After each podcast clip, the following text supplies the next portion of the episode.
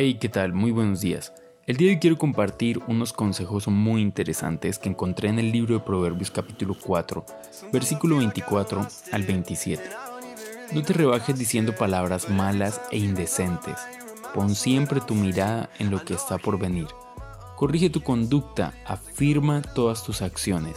Por nada de este mundo dejes de hacer el bien y apártate de la maldad. Aquí vamos a encontrar unos consejos muy prácticos como la mayoría de los consejos del libro de Proverbios. En este capítulo se está hablando de la sabiduría y de la grandeza de la sabiduría. De hecho hay una parte donde dice, si quieres, vende todas tus cosas, pero es mejor que tengas sabiduría antes de tener dinero. El versículo 23 dice, guarda tu corazón sobre toda cosa guardada porque es la fuente de la vida. Y el tema aquí es que nos está enseñando cómo conducirnos sabiamente por la vida y vamos a hablar de dos aspectos específicos en estos cuatro versículos. Lo primero es que nos está diciendo ten cuidado con lo que dices, porque cuando hablas estás mostrando lo que eres y lo que hay en tu corazón. Así que ten cuidado con el uso que das a tus palabras. Y esto es bonito porque nos habla de lo que está dentro de nuestro corazón. Pero no solamente cuando estamos en sano juicio, por así decirlo. Cuando estamos felices, cuidamos nuestras palabras, pero cuando por alguna razón estamos enfadados, tenemos que cuidar más aún nuestras palabras.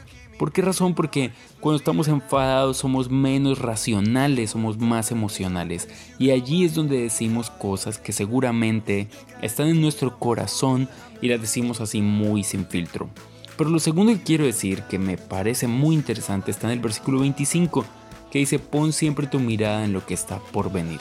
No sé si alguien de los que está escuchando ha visto que a un caballo le ponen unas cosas a los lados, como unas viseras, como unas cosas en cuero para que no se desvíe su mirada. Bueno, pues esa es la imagen que se me viene a la mente. Nosotros deberíamos tener algo que nos impida ver hacia los lados y solamente estar mirando lo que está por delante. La Biblia es enfática en ello y lo dice varias veces. El apóstol Pablo también lo dice así, me olvido de todo lo que está atrás, pongo mis ojos adelante y prosigo a la meta. Vamos a encontrar que cuando miramos hacia los lados es fácil distraernos y perdernos de la ruta. Y la Biblia lo enseña también en varios pasajes. No te apartes ni a derecha ni a la izquierda. Así que recuerda, hoy vamos a trabajar en cuidar nuestras palabras, en cuidar nuestros ojos y nuestro rumbo. Deseo que estés muy bien y que tengas un feliz día. Chao pues.